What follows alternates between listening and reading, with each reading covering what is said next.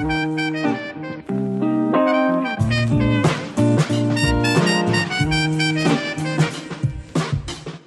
we are at the Byron Writers Festival in the Combi with author Jesse Blackadder. Well, thank you so much for coming. Um, but firstly, to start off with your book, 60 Seconds. So, it's been described as an incredibly moving novel that encapsulates some real family grief and redemption. What was your inspiration? It really grew out of an experience I had in my childhood. So, I had um, a family loss. My younger sister drowned as a toddler in our swimming pool.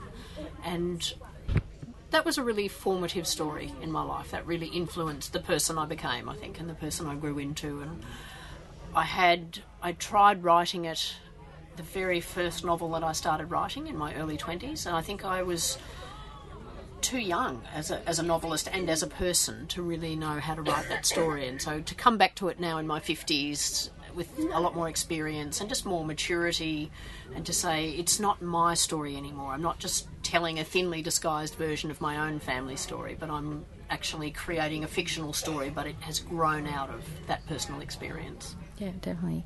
And um, so we've noticed storyboard walking over here as well. So that's been going for a while. And um, what motivated you to create those workshops? I saw the wonderful American author Dave Eggers uh, speak in Australia, and Dave started uh, a program called Valencia 826 in San Francisco that was about teaching kids creative writing in really unusual and exciting ways.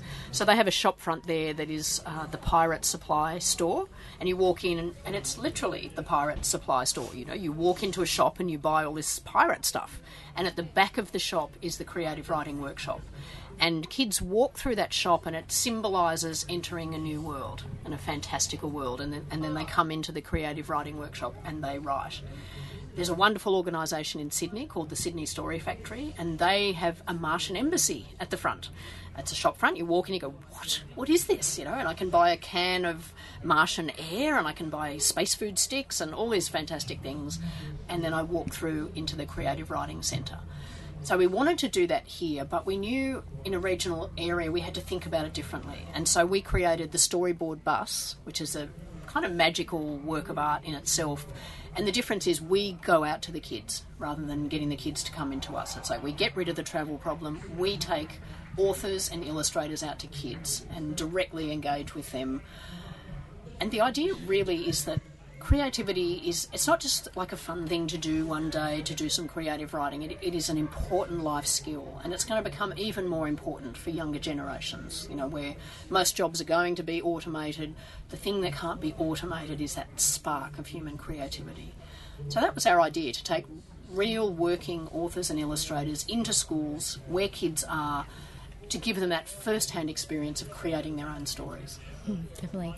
And so, are all of those authors volunteers as well, or? No. So that was an interesting thing too. It's like I, I really wanted the value of paying authors and artists for their work, for valuing their work. And we've been very lucky that we've raised funding for Storyboard mostly through government programs. And we've insisted all along we're going to pay our authors at the proper union rates so their work is valued and recognised. Uh, we do have volunteer tutors who come along and assist, and we're incredibly grateful for those volunteers. And we have a paid staff coordinator, so it's, it's run as a professional program program, it pays professional staff, and it's supported by a wonderful network of volunteers. Yeah, that's great. And um, so you are teaching units in creative writing now at Southern Cross University as well. How are you finding that? I'm loving it. I'm, I'm teaching a unit called Writing for Young People, mm-hmm. and I, I, especially love the face to face. I mean, I love working face to face with people, so I have a group of students on campus and meet with them every week. And there's a bigger group doing the course online and I interact with them through lectures. And actually, it's been gorgeous because here at the festival, I've had three or four students come up and say, Hi, I'm in your Writing for Young People course. I haven't met you because I've been online. So that's been a real treat to meet people. But, you know, it's it's inspiring. It's really it's really fantastic working with people that are you know, sometimes at the start of their writing careers or their writing practice, um, excited about where that might take them and open to all different possibilities. So quite a few of my students have said, "Oh, I hadn't really thought about writing for young people as something I could do, you know, as a viable career, but it's a really exciting career and when you write for kids, you're you're having a big impact on their lives. You know, you're you know if you're writing picture books, you're you're getting children as they're you know, really forming their personalities. And if you're writing for primary school children, you know that's the golden age of reading. That's when they come to love books and love independent reading. And if you can be part of that, it's the most rewarding work. It's just fantastic. Yeah, and um, so, after receiving the Australian Antarctic Arts Fellowship and travelling the Antarctic most recently, um, what did you learn when creating and filming your TV drama Antarctica as well as the junior adventure novel? Well, look, I, I would love to say we were filming Antarctica down there, but in fact, television is a very long process. So, we were doing the early development for a TV series, and that involved my um, collaborator Jane Allen, who's a screenwriter, and I sitting in a room, you know, pretty much for three months over over the summer at Mawson Research Station.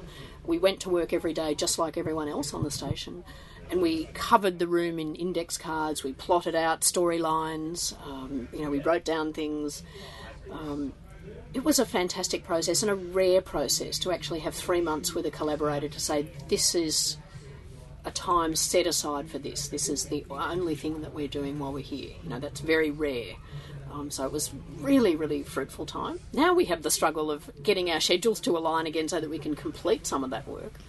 Um, but we are talking to production companies about the TV series, and we've got quite a bit of interest. And I'm waiting for the festival to finish. September is when we're going to come back together and finish the kids' adventure novel that we wrote together. And it allowed us to experiment with writing a book together. So, literally sitting side by side and writing alternating chapters, which neither of us had ever done that before. And that was a great a great experience, like really unusual and really exciting, and, and something I really value. Mm. And so, while you were there as well, from that formed your essay, A Language for Antarctica, Summer at Mawson.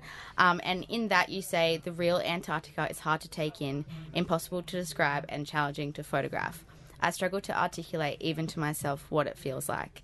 Um, and so, in that, what do you mean when you say the real Antarctica?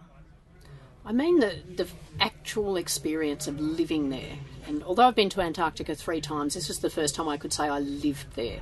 And at Mawson, there's a sign bolted to the rocks at the entrance to the harbour, and the sign says, It's home, it's Mawson. And to me, that was an invitation that everyone who comes to Mawson, you make it your home while you live there. You engage with it as your home.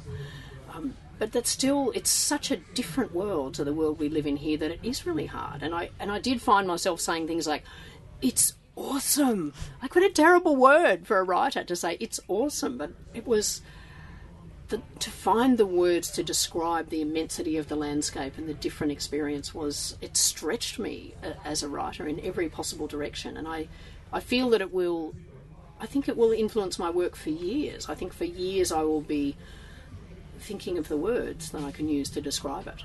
Yeah, definitely. And even as you were saying in your earlier session, you didn't see stars for six months, and experiences like that you're going to be able to keep with you. And um, so, lastly, why do you think it's important to make sure that environment is protected? I think you really see it in Antarctica when, you know, and that's an incredible privilege. I feel so privileged to have gone there and to see a landscape that, you know, my experience of it is it's not the landscape is much bigger than humans there. You know, you don't see the evidence of human impact with your naked eye. You know, so you, what you see is an extraordinary, wild, inhospitable landscape that's living on its own terms. You know, and we're so used to living in modified landscapes all the time. Um, so that was a very, very precious thing, and I think. I think most people who see Antarctica have some feeling like that. They might not express it in those words, but it is um, you know, a sort of unmediated experience of a powerful nature, and you really get a sense of that, and you do feel protective of it. You do think, let's not ruin this. Please, please, let's not ruin this. Yeah, definitely. Thank you so much for answering and taking the time to meeting us. it's a pleasure. Yeah.